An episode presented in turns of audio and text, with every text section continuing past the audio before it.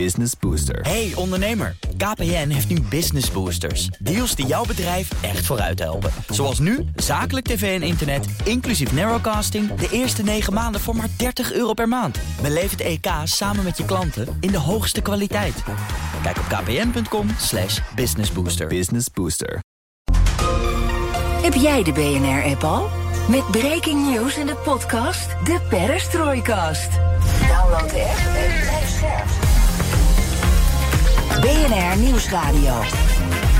De wereld. Bernard Hammelburg. Welkom bij het beste binnenlandse programma over het buitenland. Straks praten over vrede zonder dat Rusland aan tafel zit. In Saoedi-Arabië gaat het dit weekend gebeuren. Wat we daarvan kunnen verwachten, bespreek ik met oud-diplomaat Pieter Feit. Maar nu eerst Oekraïne uh, verovert stukje bij beetje kleine deeltjes land terug op de Russen. Україна стає міцніше. Поступово війна повертається на територію Росії до її символічних центрів та військових баз, і це неминучий, природній та абсолютно справедливий процес. Dat was Zelensky eerder deze week. De oorlog vindt nu ook plaats op Russisch grondgebied. Maar Rusland blijft ook hard toeslaan met aanvallen op Oekraïnse steden. Wat heeft Oekraïne nodig om deze aanvallen te kunnen afslaan? Ik praat erover met Frans Ozinga, hoogleraar oorlogsstudies aan de Universiteit Leiden. Goedemiddag. Bernard, goedemiddag. goedemiddag. Ja, uh, dat zomeroffensief van uh, Oekraïne, in hoeverre levert dat nou echt winst op? Uh, dat levert winst op, maar dat moeten we niet per se uitdrukken in, in een grondgebied wat heroverd wordt, waar we natuurlijk met z'n allen vooral naar kijken. wat ook een beetje de verwachting was en wat uiteindelijk ook wel zou moeten gebeuren. Maar voorlopig zijn de successen vooral meetbaar in het aantal artilleriestukken van Rusland wat vernietigd is, het aantal troepen wat uitgeschakeld is, het aantal tanks en panzerwagens aan het front. Maar ook ver achter het front, daar waar Oekraïne met lange afstandsraketten in staat is om uh, munitiedepots, uh, troepenverzamelgebieden en logistieke knooppunten uit te schakelen. Dat, dat merk je pas op termijn aan het front. Maar dat is wel degelijk een, ja, en dat noemen ze dan een interdictiecampagne. Wat het Westen ook altijd gedaan heeft. Maar dat, dat merk je pas na verloop van tijd.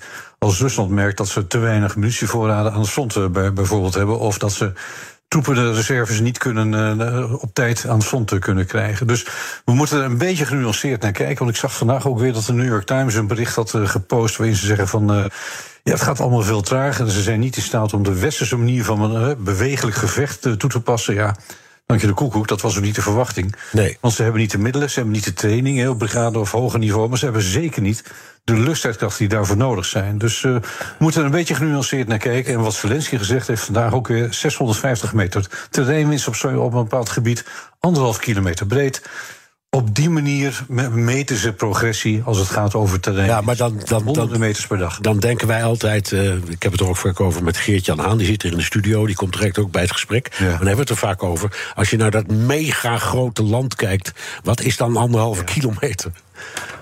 Nou, correct. Hè. Uh, het is een front van, van het is het 800.000 kilometer. En op verschillende plekken wordt er heftig gevochten. In het zuiden op twee grote plekken. En daar maken ze echt wel vorderingen. Uh, we lopen ook met het nieuws wat dat betreft achter de feiten aan. Soms hoor je berichten van, hé, hey, wacht even, ze zijn een stukje verder dan we eerst dachten. Maar ook Bachmoed, het noord van Bachmoed, wordt fel gevochten. Rond Bachmoed weten ze echt uh, vorderingen te maken... en Bachmoed langzaam te omsingelen. Maar noord daarvan uh, was Rusland weer bezig met een, met een offensief. En dat hebben ze tot staan weten te brengen. Dus er gebeurt heel veel, maar niemand had verwacht... dat rond dat front van duizend kilometer dit, dit jaar al Oekraïne in staat zou zijn om de Russen helemaal terug achter de grenzen te duwen. Wat ze wel hopen, en dat is wel een beetje ook de, ja, de hoop, maar toch ook wel een beetje de verwachting op, op politiek niveau in Europa. Dat met al die hulp die Europa geboden heeft, uh, Oekraïne in staat zal zijn om in ieder geval een wicht te drijven in het Zaporizhia-gebied tussen de Krim en de Donbass. En dat is in ieder geval een substantieel stuk grond weten te heroveren. Waar een duidelijk politiek signaal van uitgaat naar enerzijds het Westen. Van kijk eens even, moet eens kijken wat wij met jullie materieel kunnen uh, bereiken. Ga daarmee door. Maar ook naar de Poetin toe. Van kijk eens even wat we bereikt hebben met het westers materieel. En er komt nog meer binnen.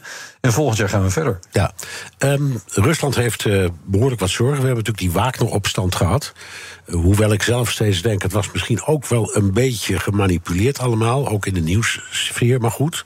En Rusland wordt nu ook met enige regelmaat getroffen door drone-aanvallen. Daar zit ongetwijfeld Oekraïne ja. achter, toch? Ja, da, da, daar moeten we vanuit gaan. Sterker nog, dit, dit, is voor het eerst deze week, als Zelensky ook gezegd heeft. De oorlog zal ook naar Rusland toe gaan en zal ook Moskou gaan bereiken. Woorden van die strekking. Uh, daar waar die afgelopen maanden nog zwijgen ertoe deed, als bijvoorbeeld die eerste twee drones op het dak van de Kremlin daar uh, terechtkwamen. Volgens mij was dat in mei. Daarna zie je dat het aantal en de frequentie van de aanvallen met, met drones over die hele grote afstand op Moskou groter wordt. Daarvoor zagen we al op andere militaire complexen dat de drones en kruisraketten van Oekraïne op Russische installaties uh, vielen. Nu ook Moskou, waarbij de ambitie natuurlijk niet is dat je daar militaire capaciteiten gaat vernietigen, maar dat je overheidsgebouwen uitschakelt, vernietigt en een signaal naar de Moscovieten stuurt van kijk eens even, Poetin is niet in staat om Moskou te beschermen, ondanks die paar luchtverdedigingsstellingen die we op daken zien. En eigenlijk is er, en dat zien we nu ook natuurlijk, dat er tussen het front en Moskou zelf heel weinig luchtverdediging aanwezig is. Ja. ja, dat is een kwetsbaarheid en dat is gewoon een politiek signaal. Ja, um, Oekraïne mag dan het, uh, het initiatief hebben. Het land heeft zelf ook ontzettend veel last van uh, aanvallen door Rusland. Uh, ja. De geboortestad van Zelensky is aangevallen, maar ook continu aanvallen op Kiev. Het is eigenlijk bijna een dagelijkse uh, kwestie aan het worden. Terwijl we ons allemaal herinneren toen die oorlog net bezig was, toen we steeds tegen elkaar zeggen: Nou, viel wel mee, de mensen zaten er lekker op terrasjes en zo. Dat beeld is een beetje weg. Ja. We, we beginnen bijna normaal te vinden, maar inderdaad, alle steden worden vrijwel dagelijks uh, aangevallen. En het voorjaar van vorig jaar en het najaar van vorig jaar werd ook de infrastructuur aangevallen. Elektriciteitscentrales tot met uh, Lviv, helemaal in West-Oekraïne worden voortdurend beschoten. Nou, deze week, wat was het? Ja, deze week Odessa. En ook zelfs die graansilo's uh, op 200 meter afstand van de Roemeense grens worden aangevallen met, uh, met drones en met kruisraketten en ballistische raketten.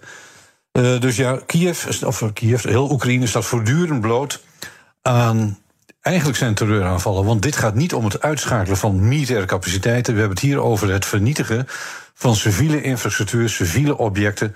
Uh, flatgebouwen gaan, uh, gaan, ja, gaan, worden tegen de grond gegooid. Deze week ook weer in de geboorteplaats van uh, Zelensky inderdaad meerdere doden, 70 gewonden geloof ik. Dat gaat maar door. En dat is het dilemma waar je volgens mij op bedoelt. Uh, ja. Oekraïne is een waanzinnig groot land. Ik, ik, ik, ik ben gefascineerd door dat woord terrorisme. Omdat, laten we zeggen, de, de, het bombardement op Dresden in de Tweede Wereldoorlog. Ja. Was dat ook terrorisme? Ja. Ja. Tegen die tijd, en dat is een hele lange discussie over wat is uiteindelijk de effectiviteit van het, de Combined Bomber Offensive tegen Duitsland geweest. Het bombardement op Dresden was niet meer nodig. Want tegen die tijd was inderdaad duidelijk dat uh, het uh, nazi-regime op instorten stond. De militaire overwinning was nabij. En vandaar ook de heftige krieg op, op, op Dresden. Het is wel de context van een totale oorlog, waarbij alle partijen zich daar schuldig maakten. En dat we daarna ook zien, na 45, dat het humanitair oorlogsrecht in ontwikkeling komt, waarbij gezegd wordt van luister, je mag wel degelijk strategische aanvallen uitvoeren.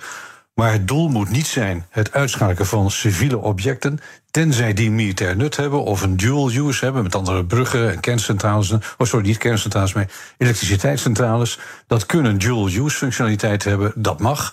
Maar de, de, echt die enorme bombardementen op steden, waarbij het totaal geen militair nut aanwezig was, dat mag niet meer.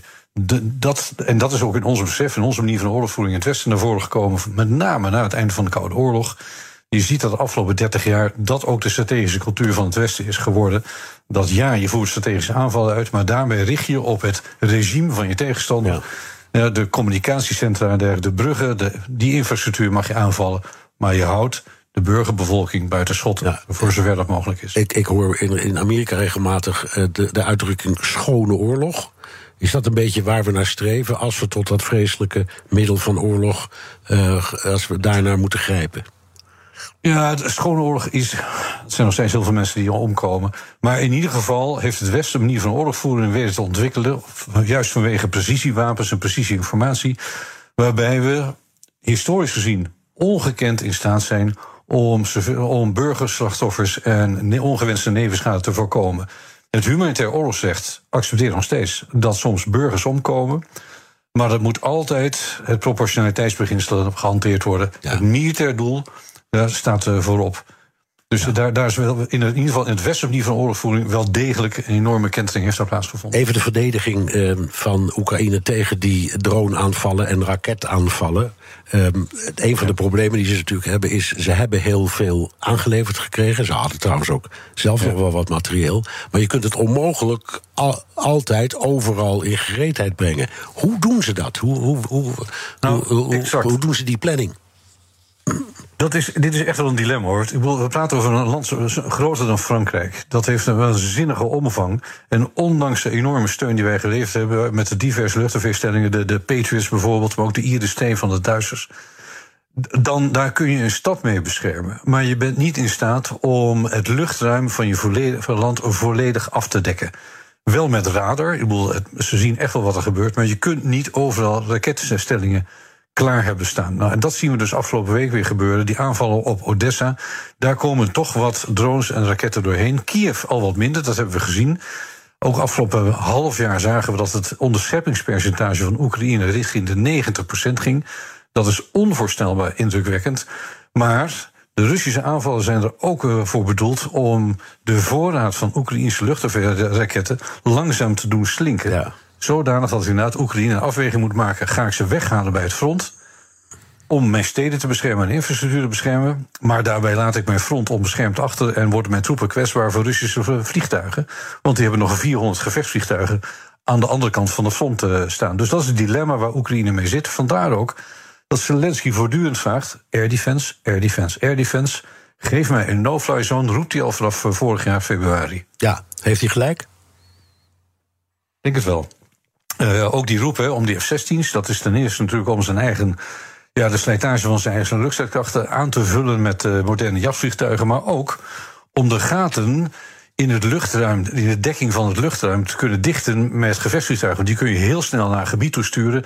Daar waar je ziet dat daar de dreiging naartoe gaat. En waar je dus op dat moment geen luchtafweerraketten hebt. Dan kun je daar je jachtvliegtuigen naartoe brengen. Die kunnen kruisraketten bijvoorbeeld helpen onderscheppen. En ook de drones eh, onderscheppen. Dat heeft u gezegd, van dat is het doel waarom we graag die F-16's uh, willen hebben.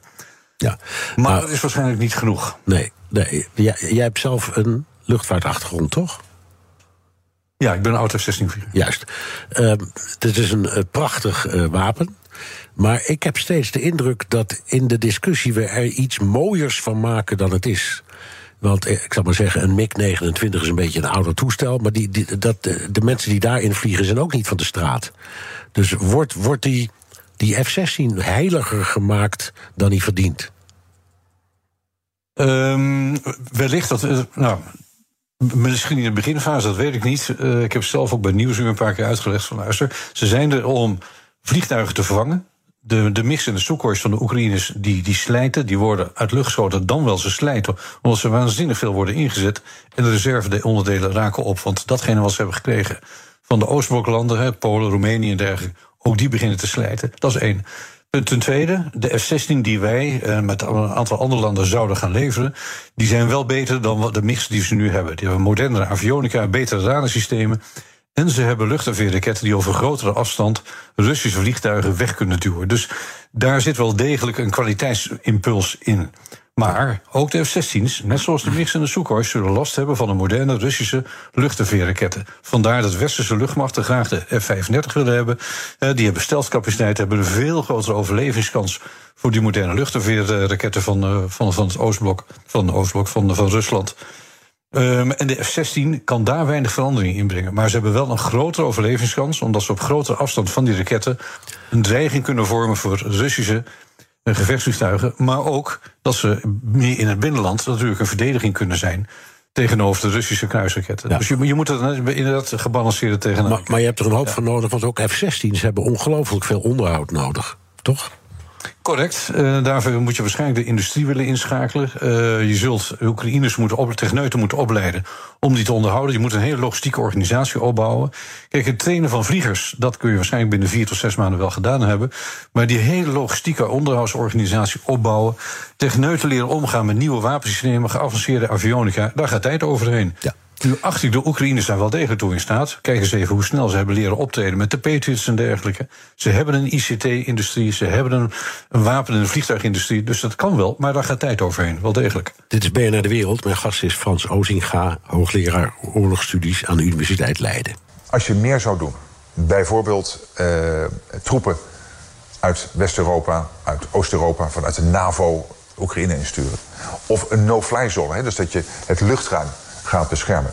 Dan breng je het machtigste militaire bondgenootschap uit de wereldgeschiedenis, de NAVO, in een rechtstreeks conflict met de ene grootste atoommacht ter wereld, Rusland. Na Amerika de grootste atoommacht ter wereld. En dat heeft dus potentieel uh, ramificaties, gevolgen die niet te overzien zijn. Die zo ernstig zijn dat die potentieel ook een gevaar kunnen zijn voor de hele wereld. Ja. Dus dat gaan we niet doen. Demotionair minister Rutte. Een jaar geleden, een interview met uh, Nieuwsuur. Toen was hij nog missionair trouwens. Maar goed. Um, vertel, heeft hij een punt of niet? Hij heeft wel degelijk een punt. Maar dat was in een fase waarbij de situatie in Oekraïne er anders uitzag. Waarbij het nog niet duidelijk was of Kiev überhaupt zou blijven, staan. En waarbij Europese landen samen met Amerika echt nog wat terughoudend waren in het leveren van geavanceerd materiaal. Dat zie je daarna dat het kent het. Daarna zie je Rutte ook praten van luister, we zijn bereid om uh, desnoods F-16's te leveren en vliegers te trainen. En dan zie je langzaam die mening verschuiven. Maar inderdaad, het risico waar hij op duidt van. Uh, uh, is dat uh, we voorlopig niet overgaan tot het daadwerkelijk actief deelnemen met eigen militairen op Oekraïns grondgebied aan de frontlinie. Want dat zou inderdaad een directe confrontatie betekenen met, met, uh, met Rusland. Ja. Nou, er is wel iets gekenterd in die zin dat Rusland heeft voortdurend gedreigd met escalatie.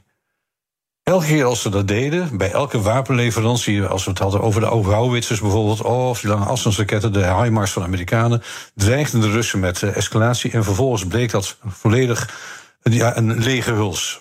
Holle retoriek. Uh, en vandaar dat sommige analisten nu zeggen van luister, misschien moet er nu eens een keertje dat verzoek van Zelensky om een no-fly zone neer te leggen boven een deel van Oekraïne een keer wel weer eens op de agenda plaatsen. Want tot nu toe is dat überhaupt niet besproken, bespreekbaar geweest, überhaupt niet op de agenda terechtgekomen van westerse politici als er weer een, een top kwam. Ja. Dus logisch vanwege het escalatierisico. Maar nu zie je dat omdat de strijd langer duurt, omdat inderdaad van die gaten zijn in het luchtruim, de dekking van het luchtruim van Oekraïne, omdat de vraag is of Oekraïne over voldoende luchtafweer, raketten en munitie beschikt.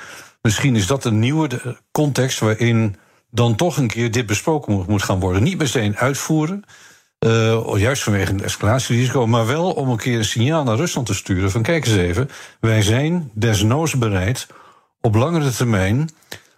Om dat wellicht wel uit te gaan voeren. En dat kan verschillende modaliteiten hebben. Je praat niet over het uitvoeren van een, een, een no-fly zone boven heel Oekraïne, maar wellicht boven een stad als Odessa. Of die haven bij Roemenië.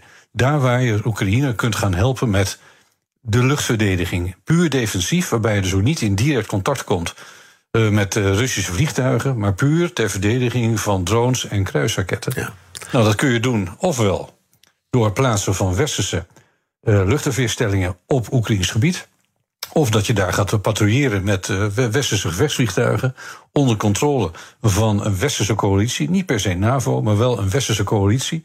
Nou, dat is een scenario wat er nu toe volstrekt niet op de agenda is geweest. Maar als je met z'n allen zegt van nou, misschien moeten we dat toch eens gaan bespreken dan zend je al een signaal naar Poetin toe van als je denkt dat je het lang, langer kunt volhouden dan wij, maar als dit zo doorgaat, over wij ja. wellicht ook volgende stappen. We hebben hier uh, bij BNR een uitdrukking die heet de Haan-doctrine. En dat is de redenering van Geert-Jan Haan, die zegt: als je kijkt in het verloop van die oorlog, dan krijgt Zelensky steeds uiteindelijk zijn zin. En toevallig zit hij hier, Geert-Jan Haan. Nou, Bernard. Ja, dus eerst maar eens even uh, deze vragen: hoe kijkt Europa tegen uh, het idee van een no-fly zone? Ik denk wat uh, meneer Ozinga zegt klopt dat er uh, geen debat over is, geen discussie meer over is. Eigenlijk niet gevoerd überhaupt sinds het begin van de Russische invasie. Toen ook heel zwart-wit de stelling werd neergelegd: ben je voor of tegen een no-fly zone voor het hele land? Ik heb um, de archieven door zitten spitten en ik ben één keer een nieuwe discussie uh, tegengekomen. Dat was november 2022, toen in Polen uh, Oekraïnse luchtafweer terecht kwam na een Russische uh, raketaanval. Daar kwamen ook een paar dorpelingen bij om het leven toen. En de Finse buitenlandminister die zei toen. Voorafgaand volgens mij aan een NAVO-zitting. Het sluiten van het Oekraïense luchtruim komt zeker ter tafel. Een van de opties van hoe we Oekraïne kunnen beschermen. Maar toen hebben de Amerikanen en ook Duitsland. Eh, Duitsland heeft al heel snel gezegd: de no-fly zone ligt absoluut niet op tafel. We sturen onze oorlogsvliegtuigen voor uh, surveillance, voor meer uh, air policing samen met onze Eurofighters. Dat bieden we althans aan aan Polen. Nou, Duitsland-Polen, je weet dat ligt gevoelig, dus Polen wou het ook niet zomaar aannemen. Maar in ieder geval, dan kunnen we die grens van Polen en Oekraïne kunnen we wat, wat beter bewaken. Dat is de laatste keer volgens mij, voordat uh, meneer Ozinga dit hier in dit programma zegt, uh, dat er serieus over gedebatteerd is. En als je kijkt naar de laatste NAVO-Oekraïne-raad, is daar een no-fly zone genoemd of is er aan gerefereerd? In de uh, notulen die beschikbaar zijn gemaakt, zie je niks over een no-fly zone als optie. Um, vorige week kwam die NAVO-Oekraïne-raad Raad bijeen op verzoek van Oekraïne in verband met de veiligheid van de Zwarte Zee. In het Engels staat er dan NATO and allies are stepping up surveillance and reconnaissance in the Black Sea region, including with maritime patrol aircraft and drones. Dat is het.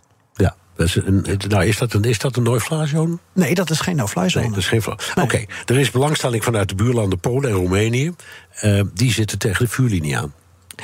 Ja, nou, je zou kunnen denken dat daar in ieder geval uh, er discussie over zou zijn.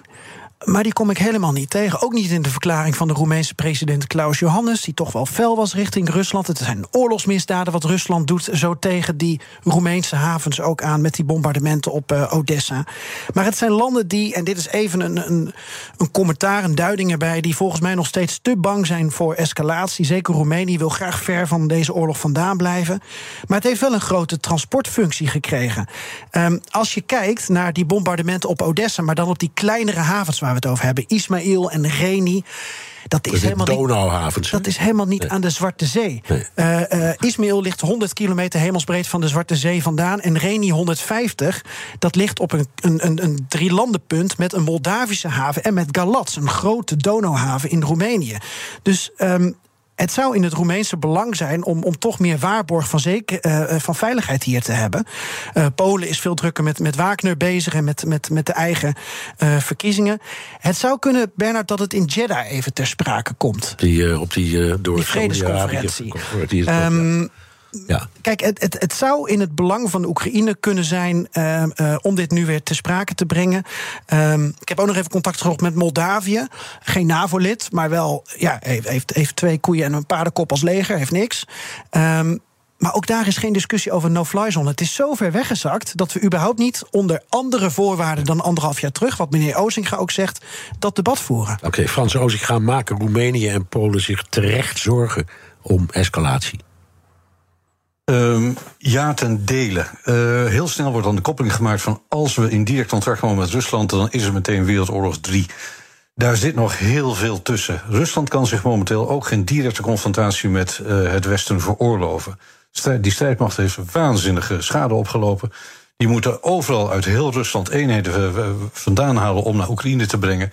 Dus in die zin is dat de nucleaire escalatierisico uh, is er. Maar het is niet meteen uh, zo'n zo lineaire lijn van: oké, okay, we komen elkaar tegen, dus meteen nucleair. Daar zit nog heel veel tussen. Ja. Daar zit heel veel diplomatie tussen.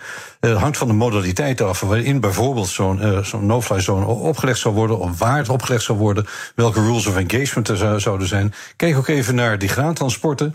Nou, Rusland is heel dreigend naar die transporten geweest. En vervolgens komen er toch gewoon drie tot zes van die schepen door, doorheen. Daarboven vliegen NAVO-vliegtuigen die wellicht daar helemaal niks mee te maken hadden. Maar dan zie je uiteindelijk dat Rusland vaker enorme veel geluid maakt. Maar als puntje op paaltje komt en het Westen beweegt niet de kant op die Rusland wil, maar geeft een beetje weerstand.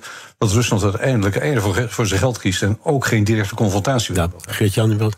Ja, ik heb één vraag voor meneer Ozinga. Um, zou je ja. voor een deel van Oekraïne, als je daar een no-fly zone voor in zou stellen, zou het dan gaan, wat u betreft, om um, het feit dat je dan uh, voorkomt dat er onbemande vliegende objecten terechtkomen? Dus je wil voorkomen dat er raketten en drones komen.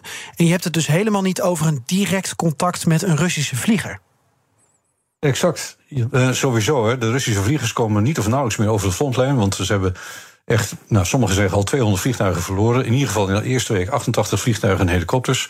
Dus ze zijn als ze dood om te dicht bij die grenslijn, eh, de frontlijn eh, te komen. Dus je praat over het beschermen van civiele infrastructuur tegen die voortdurende Russische aanvallen met drones en kruisraketten. Dat kun je doen met luchtafweerstelling op de grond, of je kunt het doen met vliegtuigen die om en nabij in, West-Oekraïne uh, bij steden vliegen. Uh, daar zijn verschillende modaliteiten. Maar je praat ook niet over het aanvallen of het verdedigen tegenover Russische vliegtuigen. Want die raketten en die drones worden op honderden kilometers afstand uh, afgevuurd. Die bommenwerpers die de kruisraketten afvuurden, die, dat is echt op 500.000 kilometer af van, van de frontlijn. Dus die komt niet, überhaupt niet in de buurt. Nee. Even nog, Geert-Jan, heel kort. Er is één land dat wel strengere maatregelen voor het luchtruim heeft ingevoerd. En dat is, geloof het of niet, Rusland. Ja, in Moskou, met name rond het Rode Plein, is het inmiddels verboden om met drones te vliegen. Het risiconiveau is ook omhoog. Uh, je ziet verkeersborden in Moskou verschijnen met hoge boetes. En ik hoor ook steeds meer verhalen van navigatiesystemen die door het jammen ook overstuur raken. Dus de no-fly zone in Europa raakt op dit moment de taxichauffeur in Moskou. Al uh, schreef de Nederlandse ambassadeur op Twitter: uh, helaas zijn er wel meer Moscovieten de weg kwijt. Ja, ja Oké, dat is een hele mooie. maar ja. Oké, okay, wou nog wat zeggen, Frans, voordat we afscheiden? Nee, ik vond het een mooie opmerking. Dat is een mooie opmerking. Frans Ozinga, uh, hoogleraar oorlogsstudies aan de Universiteit Leiden... en Europa-verslaggever Geert-Jan Haan. Heel hartelijk dank. Business Booster. Hey ondernemer, KPN heeft nu Business Boosters. Deals die jouw bedrijf echt vooruit helpen. Zoals nu, zakelijk tv en internet, inclusief narrowcasting... de eerste 9 maanden voor maar 30 euro per maand. Beleef het EK samen met je klanten in de hoogste kwaliteit. Kijk op kpn.com slash businessbooster. Business Booster. Ik ben Sylvia van Solft. Betaalt u te veel huur of huurt u te veel kantoorruimte? Solft heeft de oplossing. Van werkplekadvies, huuronderhandeling tot een verbouwing, wij ontzorgen u. Kijk voor al onze diensten op soft.nl. BNR Nieuwsradio. De wereld. Bernard Hammelburg. In Saoedi-Arabië komt dit weekend een groep landen bijeen om te praten over Oekraïne. Behalve een aantal westerse landen die al in de VN uh, uh, tegen de Russische inval hadden gestemd, zijn er ook een aantal landen van de BRICS. En dat is dus de economische samenwerking tussen Brazilië, Rusland, India, China en Zuid-Afrika. Nou, Rusland is hier niet uitgenodigd, want het gaat niet over we willen nu vrede bereiken, maar we gaan het vredesplan van president Zelensky bespreken. Want volgende maand staat Zelensky bij de Algemene Vergadering van de Verenigde Naties. Dat was Patrick Bolder, defensiespecialist van het Den Haag Centrum voor Strategische Studies. Ik praat erover met uh, oud-diplomaat, onder andere bij de NAVO en EU. Pieter Feit, welkom. Bernard, goedemiddag. Goedemiddag. Um, de genodigden voor uh, deze top in, in eh, Saudi-Arabië... die komen dus nou ja, vooral uit het mondiale zuiden. Uh, wat zegt ons dat? Wat vertelt dat? Nou, ik heb uh, geen grote verwachtingen dat dit uh, qua resultaat baanbrekend zal worden. Maar het zal waarschijnlijk wel inderdaad tactisch voordeel bieden voor uh, Oekraïne en voor zijn westerse vrienden. Omdat de samenstelling van de uitgenodigden uh, erop duidt dat Oekraïne een kans krijgt om uh, zijn verhaal, zijn narratief voor het voetlicht te brengen. En met name van de landen van het globale zuiden. En mogelijk ook zijn vredesplan nader kan toelichten. Dus uh, terwijl de standpunten van Oekraïne en Rusland nog ver uit elkaar liggen, Rusland is overigens niet uitgenodigd, zoals je zei, uh, is het wel uh, belangrijk dat wij, dus Oekraïne en de westerse landen, de, de grote landen van het globale zuiden aan onze kant krijgen. Dus ja. dat we Zuid-Afrika, India, Brazilië en hopelijk ook een keer China zover krijgen dat ze evenwichtig, neutraal uh, aankijken tegen dit conflict. En dan misschien de conclusie trekken dat Rusland de, inderdaad de agressor is. Het handvest van de Verenigde Naties heeft geschonden. En uh, uh, oorlogsmisdaden heeft gepleegd. Ja, artikel 51, geloof ik, hè? Is dat? Van het handvest. Ik dacht ja. artikel 2,4. Maar ja. 51, dat is uh, zelfverdediging. Zelfverdediging. Maar dat hangt, hangt ja. mee samen. Ja, even um, de, de locatie, Jeddah Saoedi-Arabië. Daar hoorden we allemaal een beetje van op toen het eh, werd aangekondigd. Ehm, de landen die daar komen, zoals je zegt, die zijn voor een groot deel, nou ja, nog niet echt heel erg betrokken. Of niet, ze kijken niet in de richting waar wij graag zouden willen dat ze keken. Maakt het feit dat dit in Saoedi-Arabië gebeurt iets uit? Nou, je moet vooral denken aan de uh, Saoedische uh, leider. Hij is de kroonprins uh, Mohammed ben Salman. Een man met enorm veel ambities voor zijn land. hij wil dat Saudi hervormt en een grote rol gaat spelen op het wereldtoneel. Met, met hemzelf natuurlijk in de in in, achter het stuur. Dus eh, dat het uh, vanuit Saudi-Arabië komt, is op zich dan uh, misschien niet zo verwonderlijk. Het is wel positief dat hij ingegaan is op het initiatief van Zelensky om deze top te organiseren. Dus dat geeft aan dat hij uh, mogelijk bereid is om een evenwichtig standpunt in te nemen. Ja. jij weet precies hoe je moet kijken naar, laten we zeggen, deelnemers. Wie sturen ze nou? Uh, Biden stuurt nationaal veiligheidsadviseur Jake Sullivan. Dat is een, een behoorlijke hoge uh, in, in de. rangorde in de Verenigde Staten. wat betekent dat dat Sullivan komt? is dat zo ongeveer net onder Biden, zou ik maar zeggen? Ja, dat is toch wel de rechterhand van Biden. Het, je hebt natuurlijk ook uh, de uh, Secretary of State. Uh, Blinken, maar of het de een of het ander is, misschien maakt dat niet zoveel uit. Maar Sullivan kan misschien duidelijker en met meer overtuiging spreken over de veiligheidspolitieke, militaire implicaties van het conflict op dit moment over hoe er met uh, Moskou toch nog uh, kanalen worden uh, geopend of geopend blijven. Om te kijken of Rusland niet toch nog op de een of andere manier bereid is om over zaken te praten. Um, hij heeft een, een, breed, een breed spectrum, brede bevoegdheden. Uh, dus ik denk dat dat een heel positief teken is dat hij uh, namens de Verenigde Staten aanschuift. Ja, en, en wat moeten we verwachten van de vertegenwoordigers van. Ik meen dat in totaal iets van 40 landen die daar komen. Is dat allemaal dit niveau? Of is dat de hoge ambtenarij? Of wat moeten we ervan verwachten? Bernard, ik ken de details niet. Ik weet niet precies wie er uh, gaan aanzitten. Ik hoop dat het in ieder geval ministers kunnen zijn. Maar misschien zullen het ook hoge ambtenaren zijn.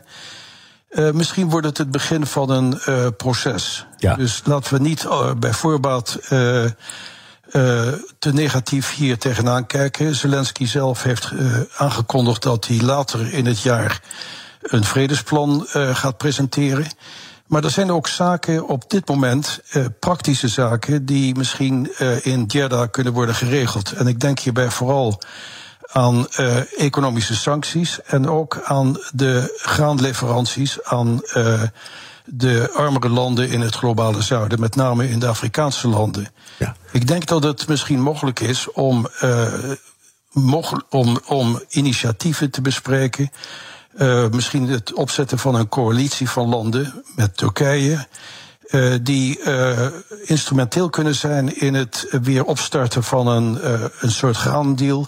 Waardoor het, het voedsel weer de armere landen in Afrika bereikt. Ja, natuurlijk heel belangrijk. Je noemde al Zelensky, die, die, die, die had, toonde een zekere maat van enthousiasme. Als ik het goed begrijp, als ik tenminste naar zijn woorden lees, dan ziet hij het als een soort opmaat naar misschien vredesbesprekingen in het najaar. Is dat nou een realistische wens? Of begint Zelensky te twijfelen aan de duurzaamheid van de westerse steun? Ja, dat kan je allemaal afvragen. Ik uh, kan niet helemaal in zijn hart kijken. Ik denk dat hij alle opties uh, nu openhoudt. Veel heeft ook te maken met uh, de moeite waarmee het tegenoffensief op het slagveld voortgaat.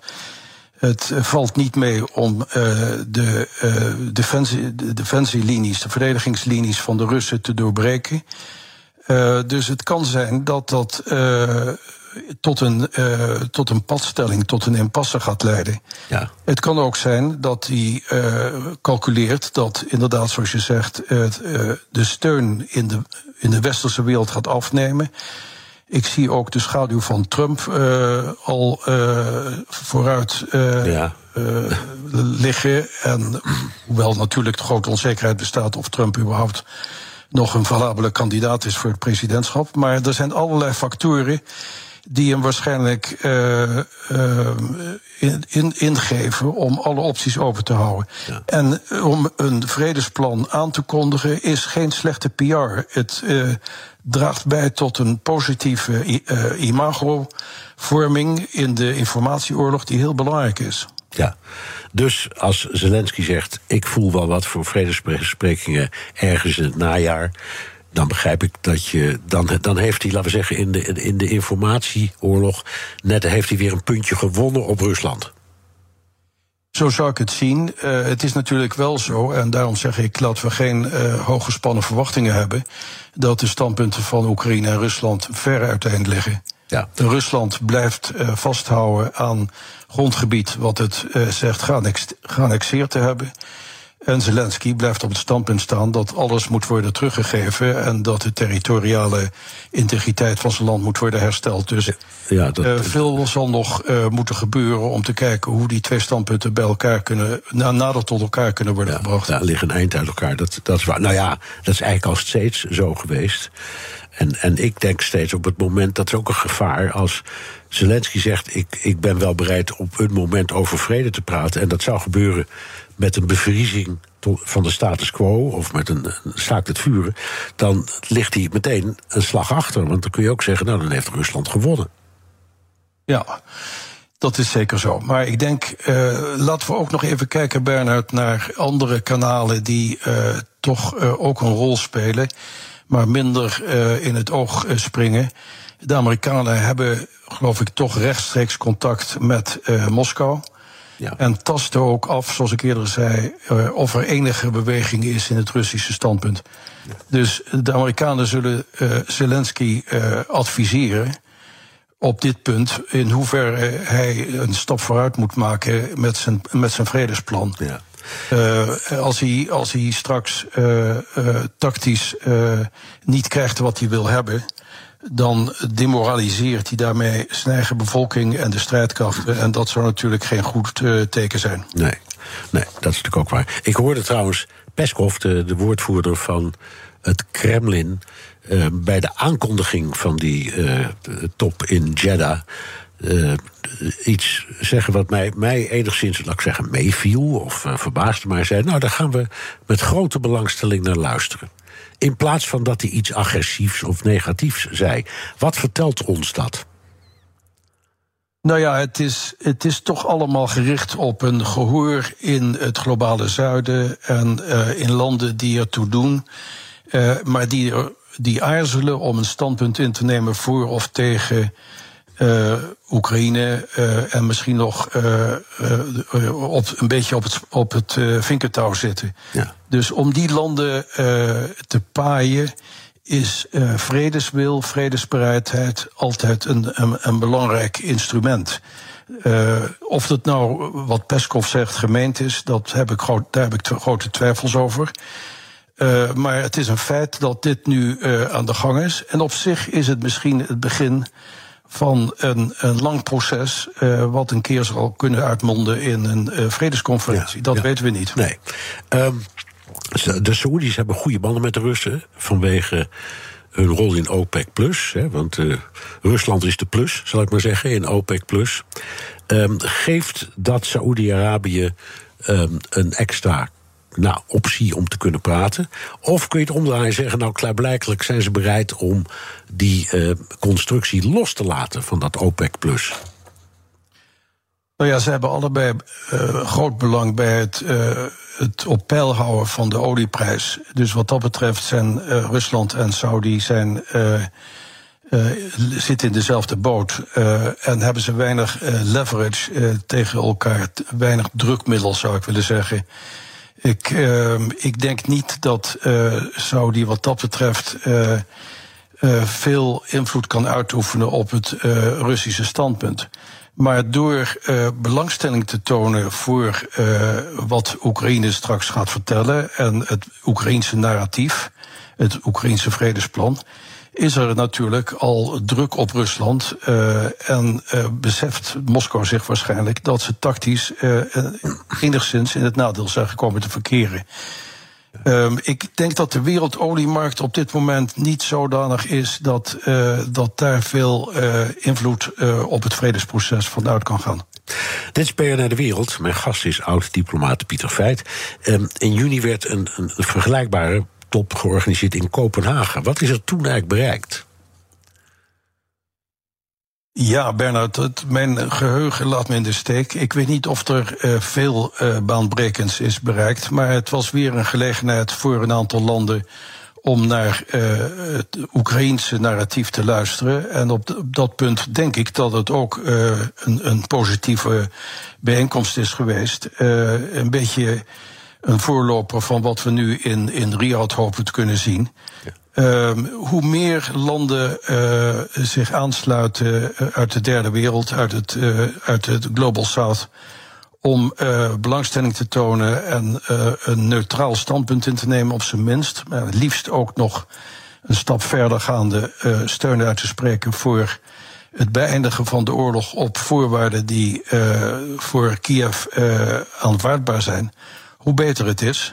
Dus het zijn kleine stappen, uh, maar ik denk allemaal in de goede richting gaande. Ja, even over China, daar hebben we het al een paar keer even over gehad.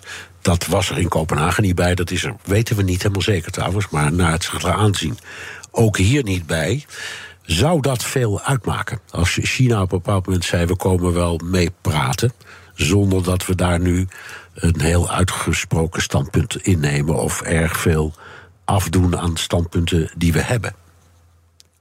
Nou, ik denk dat China toch grote invloed heeft op uh, landen in het, uh, in het globale zuiden. Uh, ze hebben veel economische drukmiddelen, leverage. En dat vertaalt zich natuurlijk ook in politieke invloed. Ehm, ik denk ook dat die, uh, wat ik eerder zei, de, de, de voedselsituatie van grote, uh, van grote invloed kan zijn in de komende maanden.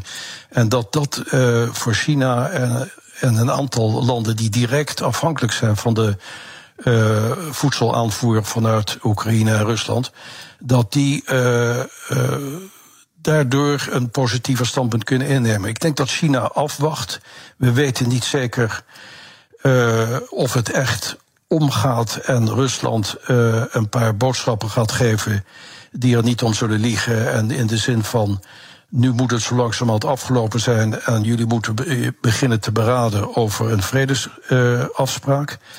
Dat weten we niet, hoe ver leider Xi zal gaan op dit moment.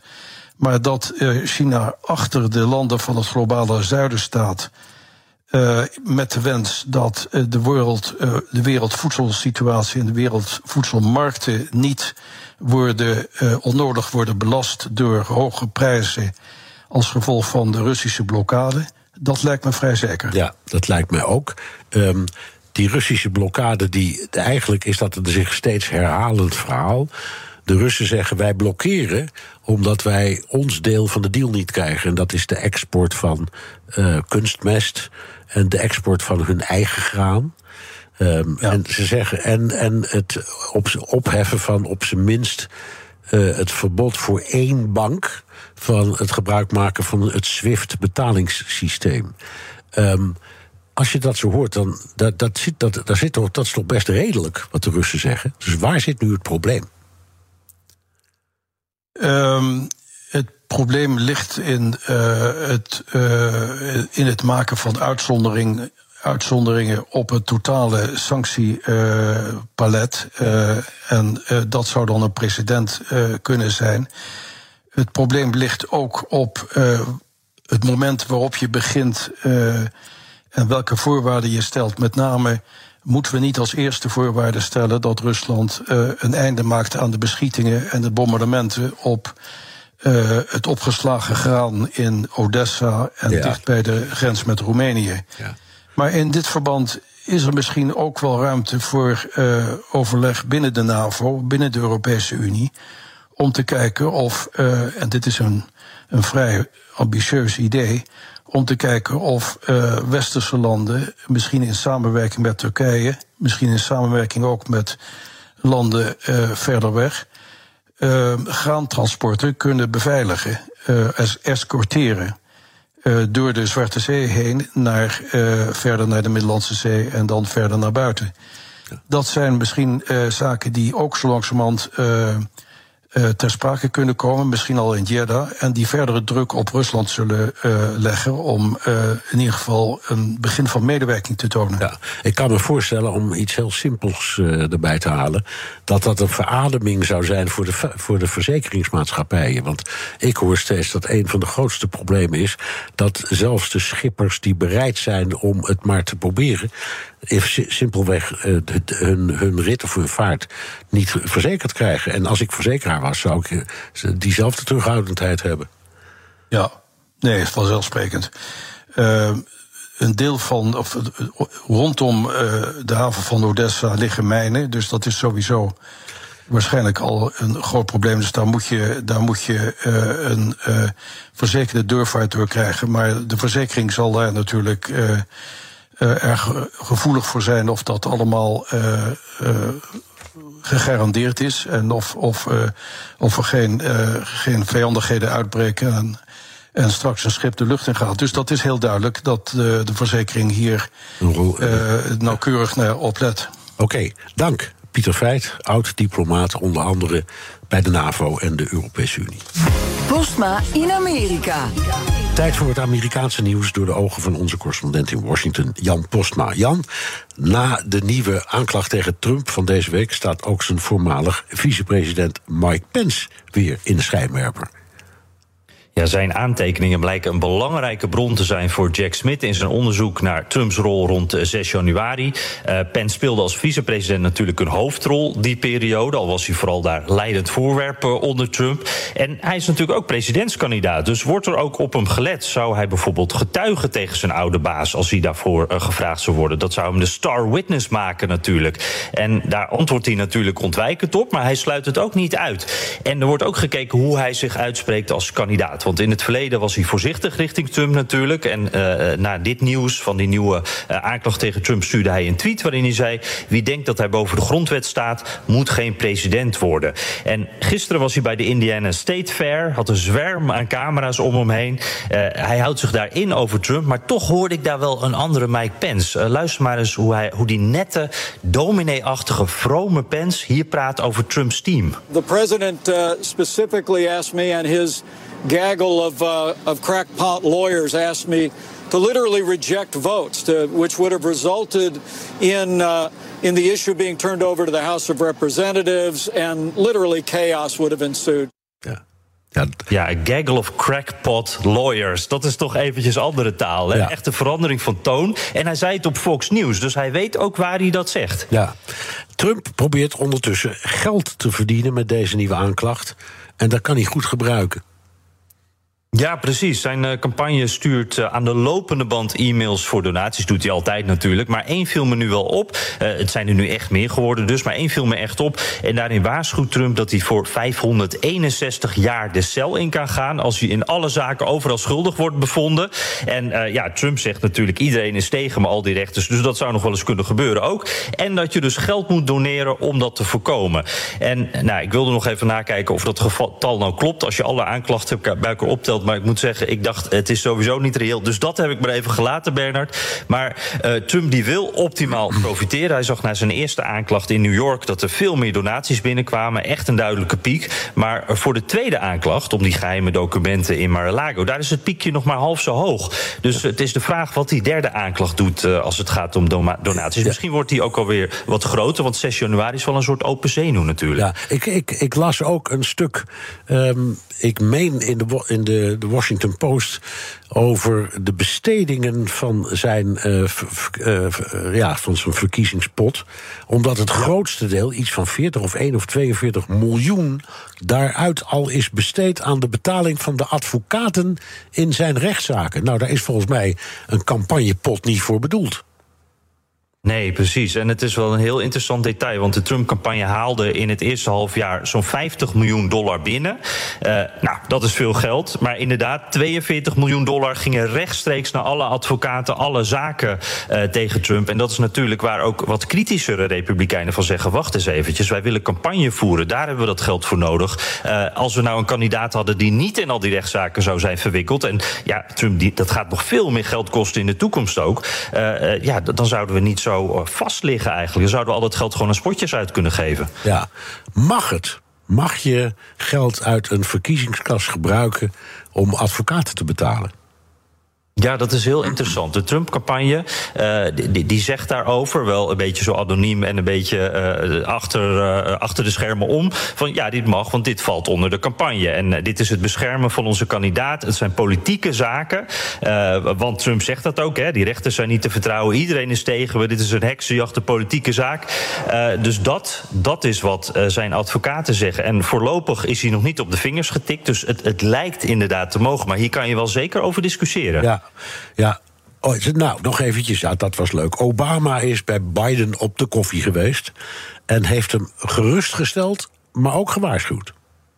Ja, uh, die twee hebben even bijgepraat. Het werd ook benadrukt dat het vooral een vriendschappelijk uh, gesprek was. Uh, en, ja, er was wel goed nieuws voor beiden. Want Obama die heeft nog eens gezegd dat hij hem op elke mogelijke manier gaat steunen de komende campagne. En dat is wel belangrijk. Want Obama is natuurlijk verreweg de populairste man binnen de Democratische Partij. Dus als je die hebt, is de kans dat er nog een tegenkandidaat op staat. Ik zag bijvoorbeeld dat de gouverneur van Californië, die is toch een beetje gedrag aan het vertonen. Dat hij misschien toch een beetje aan het aftasten is of hij uh, nog zou kunnen doen. Maar uh, als jij dus Obama achter je hebt staan als Biden, als zittende president, dan wordt die kans wel wat kleiner dat iemand nog tegen je op durft te staan. Dus dat was goed nieuws. Maar Obama uh, waarschuwde Biden ook dat Trump echt wel een moeilijke tegenstander wordt en dat hij niet onderschat moet worden. Juist omdat zijn achterban natuurlijk altijd achter hem blijft staan.